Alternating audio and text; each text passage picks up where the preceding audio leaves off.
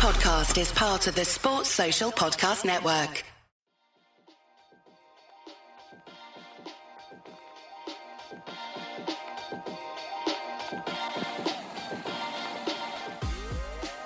Hello and welcome to another episode of Zero Ducks Given. We are back after a week off last week.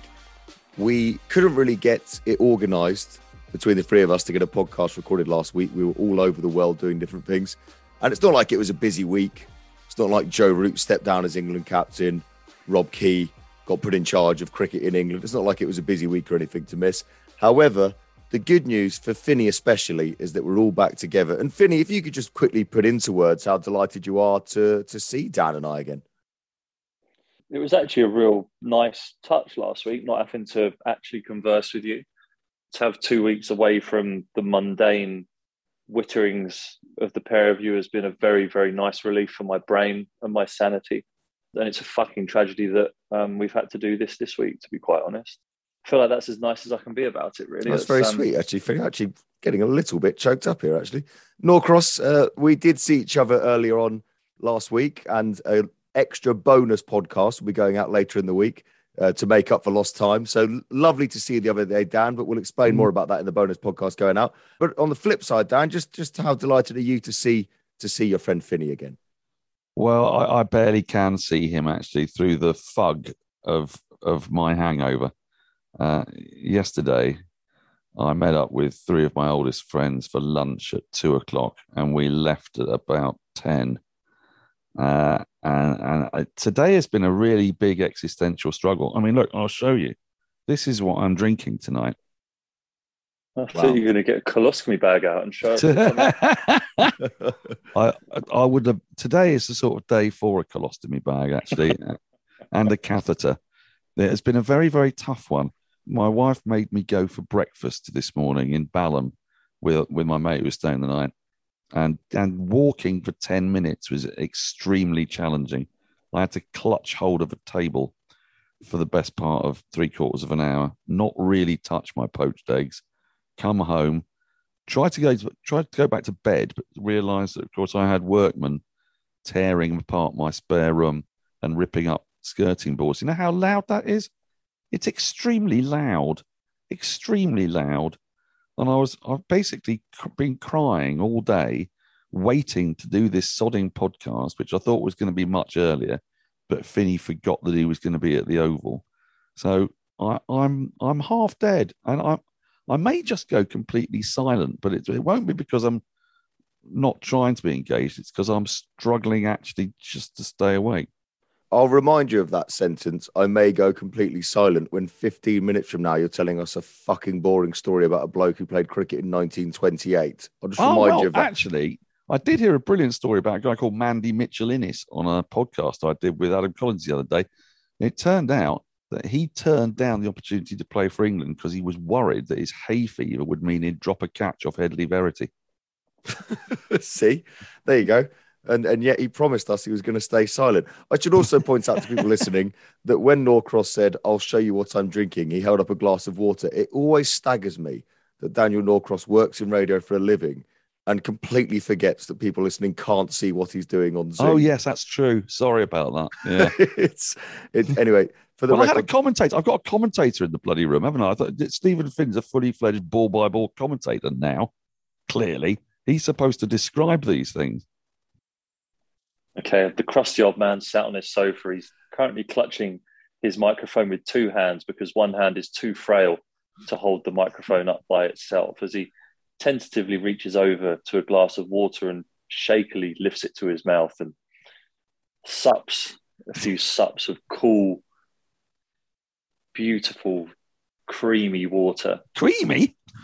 Yeah, well, water can be creamy. When you're thirsty, I find water creamy. This is fun. I like this. Just describing Daniel Norcross.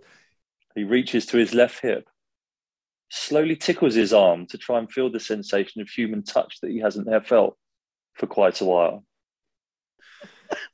He he lifts the microphone to his sad, pathetic mouth and laughs. I mean, all all of that was very accurate, apart from the fact that I'm actually lying in my bed.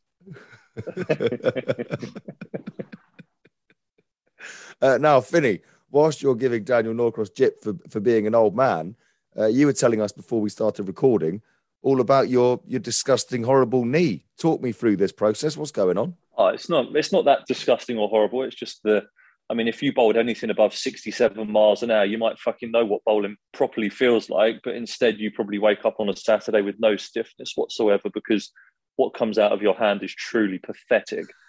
But when you're a proper fast bowler and your bones and your feet hit the floor as hard as they do, you can get the odd bit of swelling. And I had a bit of bone bruising on my knee that has caused some swelling in my knee. So I had my knee drained and injected with a lubricant, which should have me back on the field in no time whatsoever. So looking forward to a positive outcome from it. Talk me through the, the knee draining process because I've heard of this before. Um, the footballer Jason Dodd, who's a lovely chap who plays lots of Lord's Taverners stuff, he's always getting his knees strained from a year as a professional footballer. So how does it all work? Well, you go in there and they find the spot on your knee where the fluid is, and it's guided in by an ultrasound scanner. So you've got the ultrasound in one hand I don't, the doctor does, and the needle in the other. They put some local anesthetic in, and then they boff the needle into the capsule underneath your kneecap and just drain the fluid out of your knee. And then they leave the needle in there whilst they take the syringe off. And then they put the syringe on with the lubricant or the cortisone, whatever you're having in there, and they inject it there along the joint line. So, yeah, it's a, a pleasant experience and nice when you get to sit there and watch it all as well how much of it was there, and what does it look like? There was only this was a small draining. There was only eight millimeters, milliliters, sorry, of um, of fluid. I've had it done before when there's been 25 milliliters of fluid, Ooh. and that was um, that was significant. But that would have been three or four years ago. That's half the um, amount of sun cream you're allowed to take on a plane. To put that in perspective. yeah, there you go. but yeah, eight milliliters this week, so it wasn't anything significant. Just a bit more. It was more annoying than anything else. So hoping to be back very soon. Was it that rock solid pitch at Derbyshire that did it? Do you reckon? Um, well, I'd say it might be two times that I've been part of a bowling attack this year. We've conceded 500 runs or more, which means that you're spending a considerable amount of time on your feet. So there's there's a chance that it could have been that. But yeah, it's part and parcel of being a fast bowler, unfortunately. And and yeah, sometimes you just have to accept that um, that you need to have a week off and then hopefully come back better for it. We, we haven't discussed Derby yet, have we? Because um, I, I thought it would be a fairly horrible experience, but actually, the way the game went, you kind of got away with it, didn't you? Because you only had to like be on the pitch for about a day and a half, and then after oh, that, beautiful. You, you toddled on, got out in no time, toddled back to the pavilion, and presumably just sat there for two days doing jack shit. Yeah, went to there was a because Derby it's not quite like Brighton or London where you can leave the ground and within around 100 meters you've got a nice coffee shop to have a flat white or or something oh, no. you know something those um us snobby londoners do enjoy but yeah derby the, the only stuff in the vicinity of the ground at derby is a Days Inn hotel a texaco petrol station and an industrial estate that has loads of car garages on it so the only option to find a coffee was the uh, the ready-made Costa Express at the Texaco petrol station. So so every now and then I, am three coffees a day at the moment, and so three times a day I'd pop off to the Texaco, which is around a ten minute walk, get an instant coffee or get a flat white out of the machine at the Texaco and walk back. So yeah, it was a, a lovely few days watching the boys bat. I had one of the most restorative packets of cheese and uh, pickled onion flavour monster munches from that Texaco garage about five mm. years ago. Yeah, never forgotten it. It's weirdly uplifting. it can be. This is a lovely advert for Texaco. Uh, now, actually, mentioning the Derbyshire pitch, I did want to ask you about this, Finney, because I think it was actually after we finished recording. But are the groundsmen at the moment in county cricket trying to restore their reputation after England got battered down in Australia and in Sri Lanka, uh, sorry, in India as well, and everybody was blaming county wickets and Darren Stevens and Tim Murtagh and the likes for taking wickets on green tops, bowling 70 miles an hour, and everybody was laying into the state of the county game. And it feels like the groundsmen have taken this very personally. And there's a lot of very flat, hard pitches around the county scene at the start of this season. Have you noticed that? Look at the amount of hundreds and double hundreds that have been scored. There's been an incredible amount of double hundreds already scored this summer. Three of them in the game that I played in in Derby. Thankfully, two of them for my team. but then Shan Masood has gone back to back double hundreds. The Pakistani opening batter has gone double hundred against us, double hundred in the next game, and the game before that he scored ninety four and sixty or something ridiculous. So he's doing something right at the moment. But yeah, there's certainly an element of it having been a very dry March. I think. I think March and the beginning of April has been very dry, albeit a little bit cold. And I think that that's meant that the groundsmen have had time to be able to prepare the pitches. I'm not actually sure that it's ever the fact that the groundsmen are incapable of making good pitches. I think that the, the way that the schedule is set up means that their time between games to be able to produce proper pitches is almost impossible because they can't get the time on it that they need. Whereas this year, especially at the beginning of a season, if you have a dry March where they can work on it through March, and then the games in early April do come around and the weather's good, then then it is possible to produce good pitches, which I think is good for English cricket because you've got test style bowlers, the guys who are going to go and do well in test matches. They're the ones taking wickets, and they're the ones who are going to be able to play in the county season. Like I look at Tom Helm from Middlesex, who, in my opinion, is a test match bowler, test match style bowler. He's not played much in the last few years. He's played every game so far this year and done very well. Matt Parkinson, after being outspoken about the the pitches and the opportunity for spinners in England, is taking wickets up at Lancashire, and I think that that can only bode well for English cricket. Yeah, you've mentioned a couple of names there that I wanted to touch on, and Masood and Parkinson. Um, Parkinson, in particular, Daniel Norcross and I, when we did meet up the other day, we were waxing lyrical about Parkinson because his control for a leg spinner is unbelievable. If you look at his economy rate that he bowls with, and on not the most helpful pitches at the moment, what has that man got to do to get a test call up? And it's not because I'm desperate to see Jack Leach out the side. Everybody loves Jack Leach. I love Jack Leach, but it's so English to have still not given Parkinson one test match in his life. It's um, it's the most. Yeah. We're afraid of sexy selection. It feels sometimes like in England. Do you deserve? Uh, he deserves to play a test match. Oh, I think he deserves to play a test match, yeah, because he's an attacking spinner. But I do think that leg spin is somewhat of a luxury in England. I think if you're going to play two spinners, I think they missed the trick not playing him in the West Indies. I think that that was foolish on England's part not to play him at all in the West Indies because I think he could have been a wicket taker over there. But I suppose traditionally in England, we've never had a leg spinner who is played as the sole spinner in English conditions. I'm not sure we've ever had that. And I'm not saying that there's that's the reason why Matt Parkinson can't buck the trend, but certainly as an introduction into Test match cricket, you'd imagine that somewhere like the West Indies, where it is dry and you're going to play two spinners, is a way to introduce someone to Test cricket as opposed to just sling them in as a leggy in the in the early May Test match at Lords when there might be grass on the wicket. That doesn't quite seem fair. He's he's part of a brilliant attack at Lancashire as well, though, isn't he? So, it, it if he's a luxury, it's a sort of attack that can afford that luxury. He's got Hassan Ali, James Anderson, and Saqib Mahmood knocking about, as well as you know Tom Bailey's there as well. There's plenty of mm. plenty of really good bowlers at Lancashire, so putting him in the side doesn't really feel, you know, quite as perilous. Well, I do think that had Moeen Ali still been open to playing Test match cricket, I think that Parkinson almost certainly would play the Test matches in the summer because yeah. Moeen, as an off spinner who has pretty good control, can play that type of role as a number six or seven batter. And that allows Parkinson as a leg spinner the freedom to be able to attack and try and take wickets from the other end, which for me is the job of a leg spinner and would suit him perfectly. The fact that there's not an all rounder who can bowl that quality of off spin, I think probably hinders him at the moment in English conditions. I get that an ordinary leg spinner would be a bit of a luxury, but I've touched on this before. He's his economy rate is unbelievable in first class cricket. He goes at 2.7, and this season I think it's below that as well. And Norcross, again, I don't know why I'm teeing you up for a boring story of old cricketers, but you were telling me about a famous leg spinner from years gone by yes. and how basically the English selectors see leg spinners witchcraft and they're terrified of it and they never end up picking any leg spinners at all. Yep, Titch Freeman in the 1920s, 20s and 30s. He's the second leading wicket taker of all time. Took over 3,000 first class wickets. he played about 14 test matches. He took about 60 wickets at an average of about 24, but he wasn't deemed good enough because he was a leggy. Everyone's very suspicious of leggies. And then what happens is that after about 50 years, some bright spark goes, We haven't really tried a leggy, have we? Why don't we? Who's this Ian Salisbury chap? Let's let's give him a go. Or um, what was the name of yeah, Chris Schofield?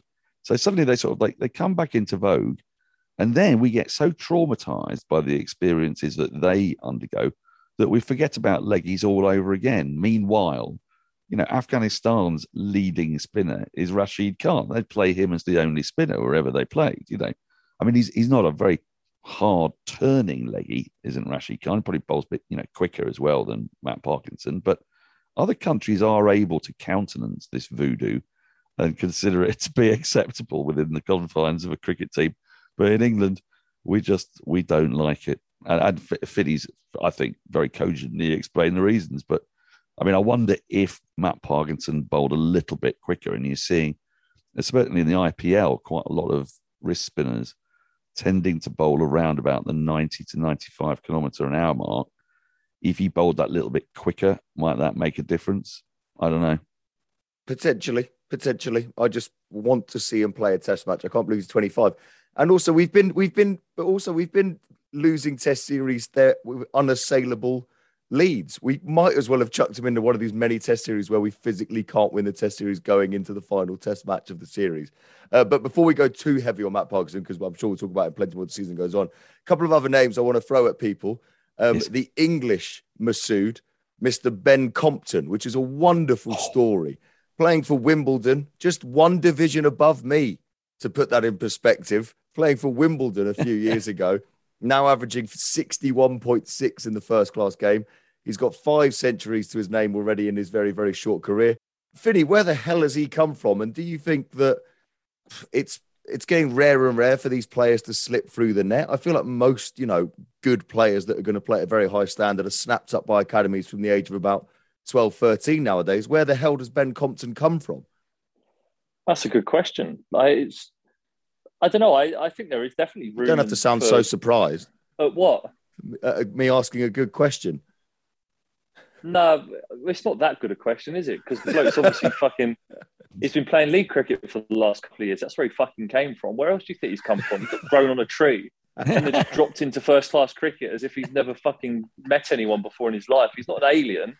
He's been somewhere. We know where he's been. You described it, and now you're asking me where he's come from. What what sort of fucking question is that? It's oh. not. I could see that question. coming a mile off, Toby. What what what were you doing? I, he was he was just about to answer seriously. I don't know why I interrupted, and now look where we are. look what we've become. uh, but genuinely, shambles Finney, of a podcast. It is a, of course it's a shambles. That's the beauty of zero ducks given.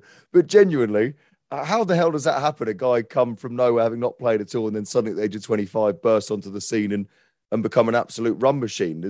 How on earth does that happen? Well, as far as I understand it, he, he was on contract with Nottinghamshire last year, wasn't he? And before that, he'd trialled at a number of counties. And I just think sometimes you come of age as a batter. I think that as a bowler, it's harder to slip through the net because you either look as though you can bowl with a good strong action or you don't. And no matter of what you what your results are, if you can watch a good bowler and um, and I think see what a good bowler is and, and what they're going to become. Whereas for a batter to slip through the net is probably a little bit easier because everyone's got their own strange technique and the way you accumulate runs doesn't necessarily have to be in a conventional manner. From what I've seen of Compton, he's got a slightly different stance, the way he stands with his feet very side on to the bowler, um, with his front toe open and like lent over his front leg quite considerably. So it does look slightly odd when he's batting, but it works for him, and, and that's probably how I think batters probably slip through the net more than bowlers. Well, there, has been Nick Browne as another example of one who's done a little bit of that sort of thing at Essex, an opening bat as, as well. And on Ben Compton, amidst all of this, we've got to remember he he batted for longer in a county championship match than anyone has in the recorded history of the game. He didn't bat quite as many balls, we think, as someone else might have done, but we don't have ball by ball record going all the way back to 1880 odd. But we do have a minutes record, and he and he smashed the minutes record. He was about to become only the sixth person to carry his bat in both innings of a of a, of a first class match.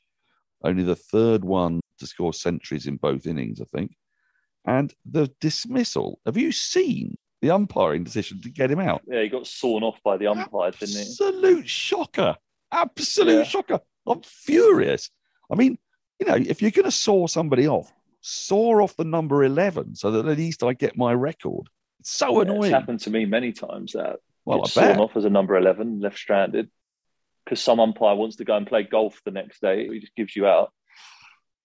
There have been a couple of howlers this week, actually, from the umpires. Did you see the Jordan Cox dismissal? Yes. Shocker. Was that supposed to be LBW?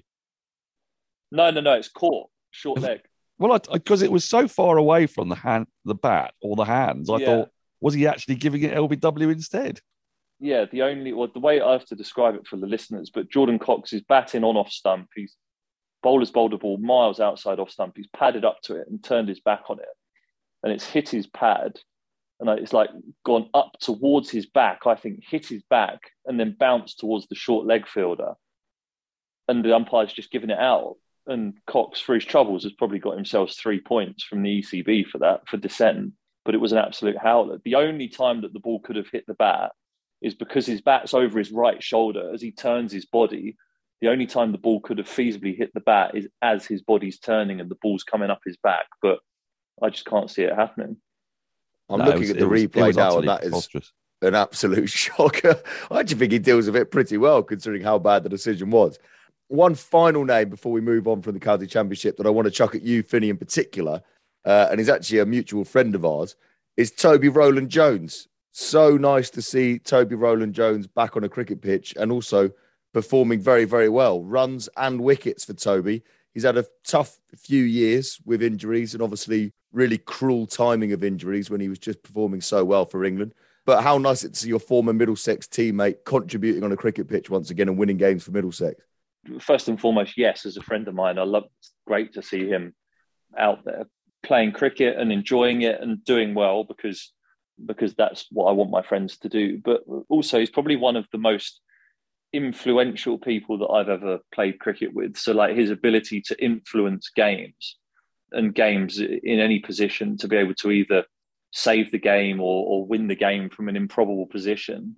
He's one of the best players that I've ever played with for being able to do that with both bat and ball. And that's probably and that is testament to to him and, and the skill that he's got that that I can say that having played a decent amount of cricket with people. So yeah, it's it's great seeing him back in the wickets. If he could do it this week against Leicester and then calm down the week after against Sussex at Hove, I'd appreciate that. um, but but I wish him the best of luck in every game that he plays, apart from against Sussex, naturally.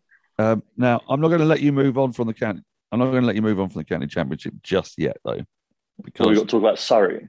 well, you got to talk about who's top of the league uh, and and who Who's is top of the league. Who cares? No, With you've three games. played more games. With You've three played more games in. than everyone else. Of course, you're top of the league. Not not more games than everybody else. More games than Lancashire and Yorkshire. Played three, one, two, two, beat, beat two wins on a bounce. A fantastic hard fought one against Somerset. Somerset side storming back into form with Tom Abell getting that unbeaten 150. Showed great ticker. Lost a bowler, Matt Taylor in the second innings, just as they did against Warwickshire. They lost Kemar Roach, not Warwickshire, Hampshire. Lost Kemar Roach and still found the resilience. I tell you, Surrey, they are the team to watch. Oh, God, he's going to be unbearable. I will be. I really Yeah. will be. If it Right, happens, we'll, I will we'll come back to. Surrey in a few weeks when everyone's actually had a chance to play some matches down. All right. Uh, let's move on from the red ball to the white ball and talk about Jos Buttler's ridiculous, ridiculous form in the IPL at the moment. I mean, just when you think Jos Buttler cannot get any better than he is already, he just looks imperious at the moment. So if you've been living under a rock and you haven't seen what Jos Buttler has been up to, he has smashed another 100 for the Rajasthan Royals in the IPL. So put that in perspective, it's his fifth century in 2020 cricket in the last 12 months. It's his third of the IPL. It's his it's the fourth of the last six hundreds in the IPL have been scored by Jos Buttler. And Virat Kohli has the IPL record of 973 runs in a single IPL campaign. Well, just seven games in, Jos Buttler is already well over halfway to that record. Steven Finn, the big question I'm going to ask you is Is Jos Buttler the greatest white ball batsman of all time? Oh, go. It's a, that's a big call, naturally. And I'm going to be biased because he's one of my best mates. And I was an usher at his wedding. So he might um, he might turf me out of his friendship circle if I say no. No, look, I, I think that he is definitely up there. I mean, look at what he's doing and the way he's able to influence games. It's ridiculous, really.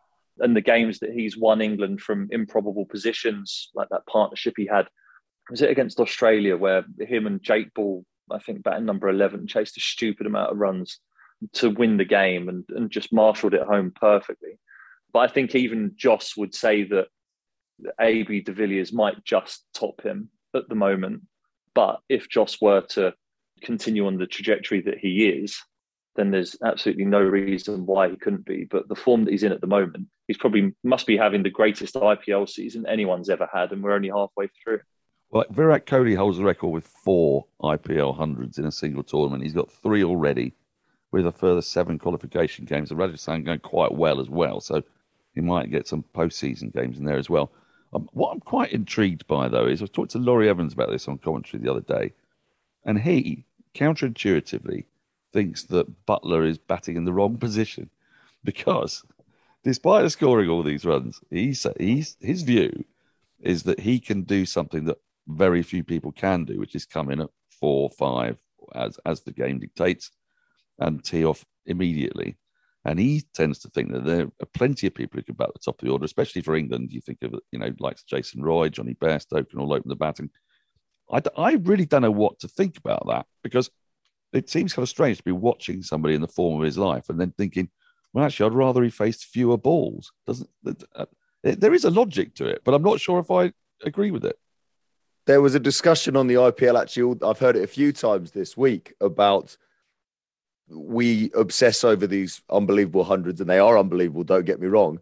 But how important is a cameo, and how good is Liam Livingstone, for example, at coming in and facing 12 balls, but making a 25, 26 runs at the end of the innings, which in many ways is just as important, as bizarre as it sounds, in 2020 as 100. So I get there's some logic in that. However, on this occasion, I'm going to say that Laurie Evans is is talking out of his ass because I would say that Jos Buttler scores that hundred very very quickly as well. It would be different if it was a guy who was soaking up, you know, 85 deliveries for his hundred, but this guy is going berserk. No team's going to complain that Jos Buttler's coming in and scoring hundred at that rate.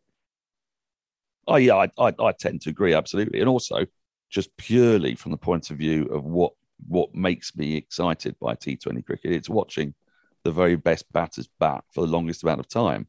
And if I'm sat there drumming my fingers, waiting for Jos Buttler to come in, that just seems to me to be depriving the public of the opportunity to see him bat for as long as possible.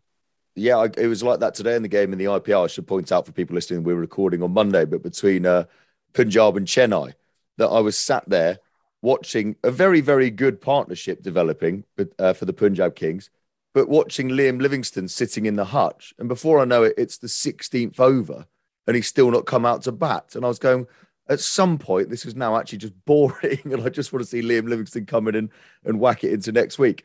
Uh, anyway, yeah, Jos Buttler, unbelievable. I, I, think the only person ahead of him is AB de Villiers, in my humble opinion, but pff, it's not a bad person to be second on the list to, is it? I mean, Jos Buttler is just an absolute freak, and it's so nice that he's English. It's it feels like the sort of cricketer we wouldn't dreamed of having about 10 years ago. So the fact that he's ours makes it all the more special.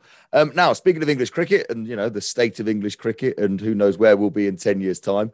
But as I mentioned at the top of the podcast, some huge news stories have taken place over the last couple of weeks. And let's start with the appointment of Rob Key. Uh, Rob Key is now in charge of English cricket. He's a brave man for taking on that role because English cricket, let's be honest, is a bit of a shit show at the moment. Finney, the first thing he's got to do is find a coach. And there's lots of talks that the job is going to be split in two. First of all, having played in English dressing rooms and always under a coach that did red and white ball, what do you think of the notion of a coach for, for each format? Well, for red and white ball cricket. I think it's necessary. I think that it's, it's just to get a high quality big name coach, I think you have to split them up so that you're not asking them to commit so much time on the road to being away the entire time. I think that it probably provides more longevity in the role for someone to be able to make the team their own over a longer period of time if it all works out by splitting the roles. And also, I, I don't really see an English coach at the moment who is made or who is ready for that test match role, but I do see the one day team as a good opportunity to give an English coach the chance to coach at international level and to help them develop because the one day team sort of looks after itself with Morgan and Buttler there, having been there for so long and setting the culture of the team, etc. I think that that doesn't need as much looking after. Um, so it'll be a nice way for an English coach to get that opportunity and then hopefully progress onto the test match role at some stage. So yeah, certainly the splitting of the roles does seem like the logical thing to do, and I'd be very surprised if that doesn't happen. Yeah, especially with the calendars nowadays that these guys are playing, it seems almost the fair thing to do. And also, you know, I, I think at times the coaches have looked jaded over the last few years. The last few coaches, we saw Trevor Bayliss towards the end of his time as England coach sort of split the role up a little bit. Chris Silverwood at times, you just thought, oh, I bet he just wants to go home for this series, this white ball series, and put his feet up and focus on the next test match, test match series ahead. Norcross, it seems inevitable, doesn't it? This splitting up of the roles. Yeah. Oh, quite definitely. I mean, I, part of the reason that I think people are looking jaded also is because England have had the most punishingly cruel schedule of any country. Uh, maybe only Indian cricketers, because of having to fit in two IPLs, have been in bubbles for as long or occasionally longer. And trying to put a coach under that kind of strain and, and putting teams under that kind of strain has really taken a massive toll on, on a lot of the players. And you've seen it. You've seen it with injuries. You've seen it with people looking jaded. I mean, Jos Buttler looked quite jaded at the end of the Ashes, and it, it doesn't normally look jaded, you know. Uh, it's it that's got to change, I think, especially with the amount of cricket we play, and also let's not forget. I mean, it seems startling to believe it, but England are going to be defending their world title in a year's time. The, the next World Cup's in 2023. There's a T20 World Cup again in October, November in Australia of this year. So the focus is going to shift onto white ball cricket once again. They're going to have to play a lot more 50 over cricket to be up for that World Cup when it comes round. On the subject of Key, I think there's a few things I've seen on Twitter. Lots of people were quite disappointed going, what experience has he got for the role of, you know, managing director of English cricket? Well, uh, what experience does anyone ever have for that role? You, you either do it or you don't do it. It's it's a unique post. What he does have is a vast amount of knowledge of the county game and of players. He's watched an enormous amount of cricket in his capacity as a Sky commentator. Um, he's still really closely involved in the county game. By all accounts, he was very much hands on as captain at uh, Kent and, you know, used to attend committee meetings and knows exactly how all that kind of administrative malarkey goes down. So I think in terms of who you're going to pick to do that or, or employ to do that, he's as good an appointment as any that England could have. But I was interviewing Lawrence Booth the other day because Wisden Cricketers Almanac came out, and Lawrence is the editor. And so I read his editor's notes, and they are stark. It's 10 pages of, of horrible reading. It, it just basically outlines the gaps in personnel, uh, the, the vacuum at the heart of power, the really tawdry way, in fact, in which this bonus pool has been supposedly touted as going to be you know handed out 2.1 million pounds worth of bonuses to the execs most of whom appear to be leaving. So than taking the money with them. It's a really difficult time for anybody to come in and do that job. There isn't a chair. There's every chance there won't be a ceo in a few months time. There isn't a coach and there isn't a captain.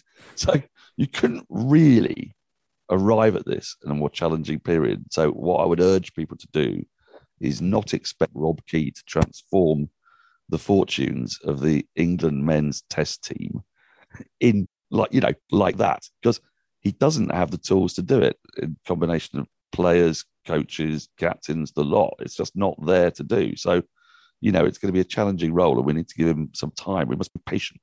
I, I completely agree. I mean if anything that's makes me even more delighted that Rob Key's taken the role because I think he knows the challenges facing English cricket at the moment. Let's be honest, it's a shambles at the minute on and off the pitch.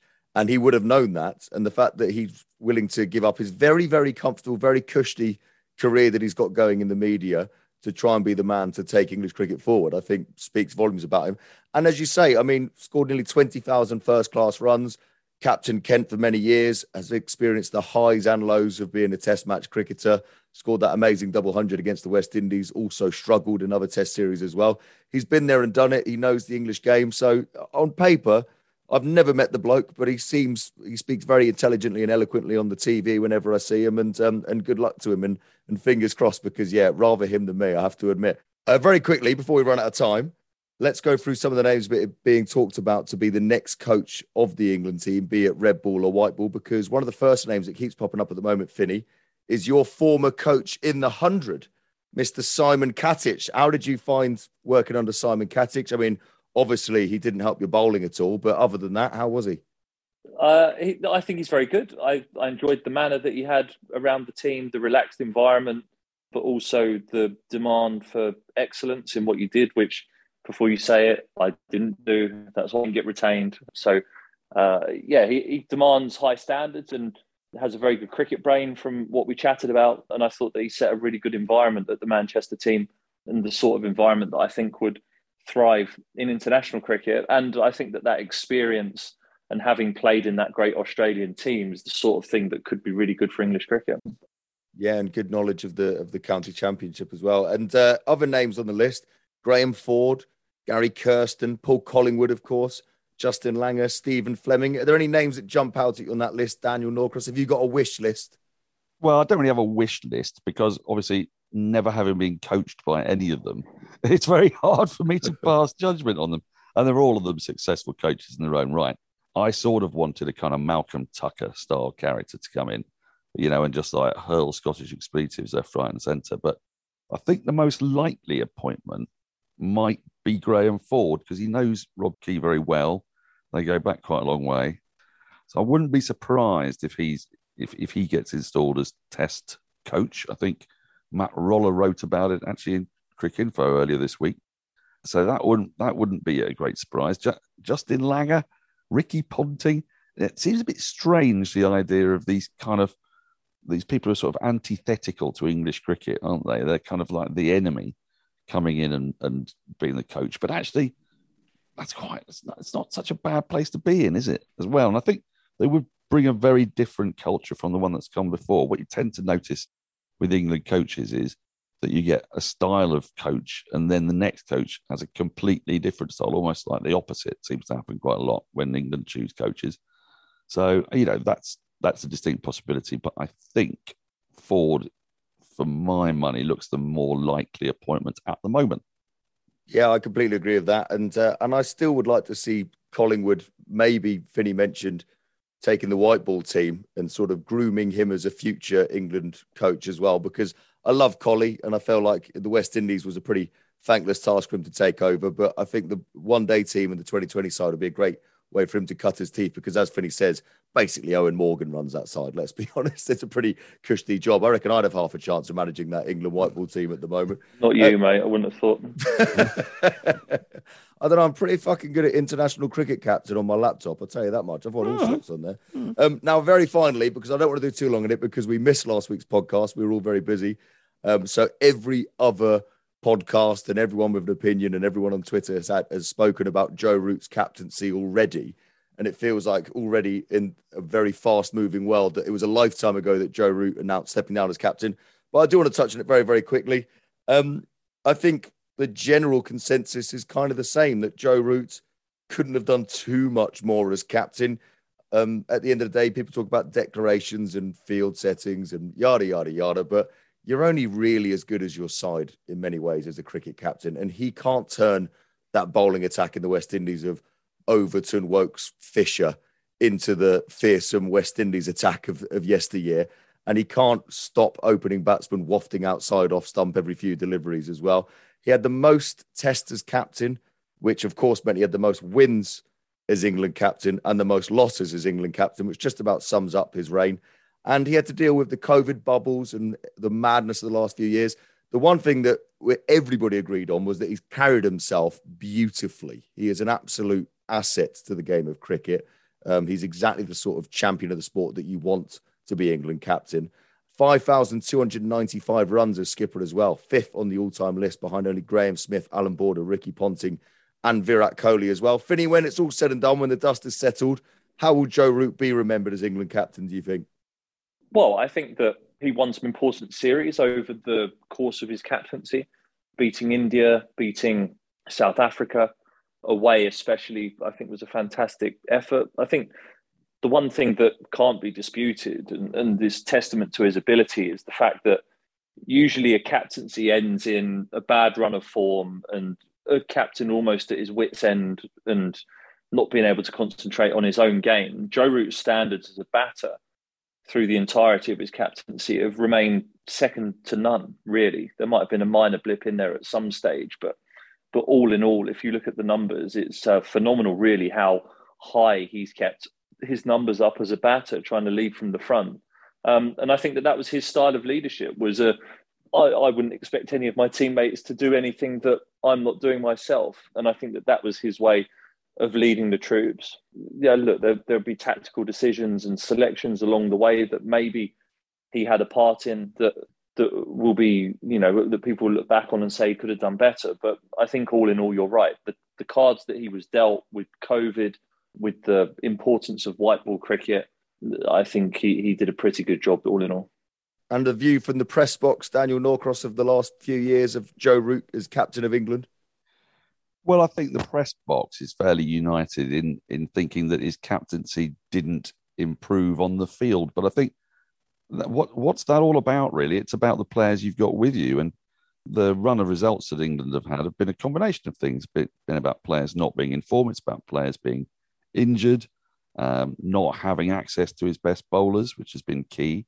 Bowlers failing to take the ninth and tenth wickets. Now, is that the captain's fault? Yeah, you probably could argue that it was at Lords last year when, you know, he sanctioned a bumper barrage at Jasprit Bumrah and England really just needed to take that tenth wicket. But these things can happen, can't they? They they do. Um, I don't really know actually if his captaincy was improving or or was just staying where it was or what kind of errors of judgment he was making because out on the field at the time he's going to know best about his players and his bowlers and how to how to to deploy them most of the time. Um, the disappointment is that he did actually seem like he was taking the side somewhere just before they went into an incredible slump. So having won a couple of test matches in Sri Lanka and then won the first test against India in Chennai. That then started, sort of kick started a kind of free fall, which was slightly, I think, out of his control. It was the because we were in those bubbles, there was no consistent selection policy. There was this requirement to rest people the whole time. So he was seldom picking the exact 11 that he actually wanted, which is pretty tricky if you're captain. And as Finney alluded to as well, uh, when he first became captain, all eyes were on the World Cup in England in 2019. So an awful lot of, of the selections were were done kind of with that in mind to make sure that players were peaking for the 2019 White Ball World Cup. I think the problem is that having you know Joe Root having resigned, there is no single person who might take over that you couldn't make a case for saying shouldn't be captain, either because they're not in England's best 11 or they're a bowler that doesn't look like they're going to be able to play seven matches in a row or they're a they're an all-rounder who currently does everything and so you're saddling the captaincy on somebody who's already got a vast amount of uh, responsibility within the team or a complete bolter that's not played at all. I mean, I see people talk about the likes of Sam Billings and whatnot. You know, I think someone even, even suggested Ben Foakes which was seemed fairly extraordinary. So, you know, I mean, the, the problem the English cricket finds itself in is that the one person that they would have loved to have been a successful captain and to have kept going would be your number three or four batter who's guaranteed his place in the side. And instead, whoever they select, there's a very good reason why they shouldn't be captain.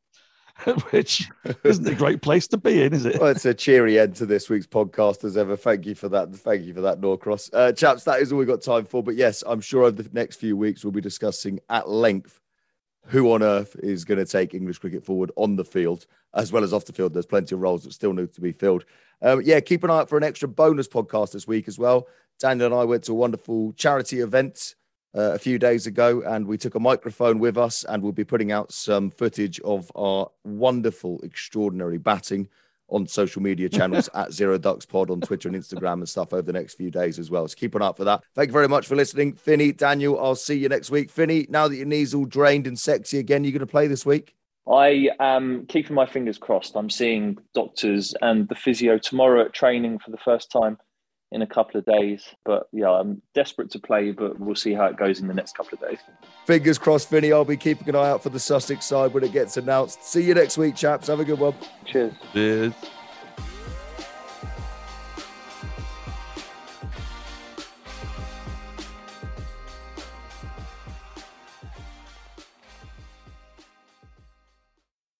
Sports Social Podcast Network.